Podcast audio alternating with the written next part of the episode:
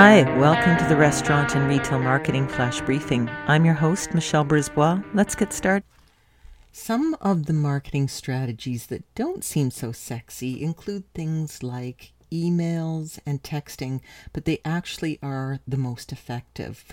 Uh, you can get lost in the Instagram clutter. Um, it's hard to break through on social media.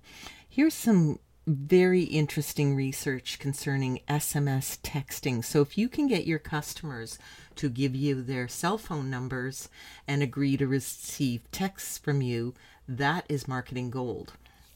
So, it is uh, research by Mobivity, and uh, they released findings from its 2021 Restaurant Text Marketing Benchmarks report looking at the success of text messaging and it is powerful.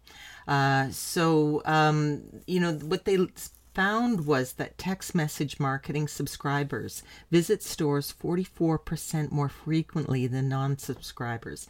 And once a consumer joins a restaurant's text, messaging program, the guest spends increase by 23%.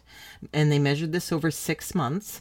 A text subscriber can be valued at $12.15 on average, an incremental revenue. And Mobivity saw brands with incremental text subscriber revenue as high as $16.59. So, quite a big lift when you extrapolate that over so many customers. Um, so, it is something to think about. Um, they also go on to say that guests who join text marketing programs do tend to stick with it.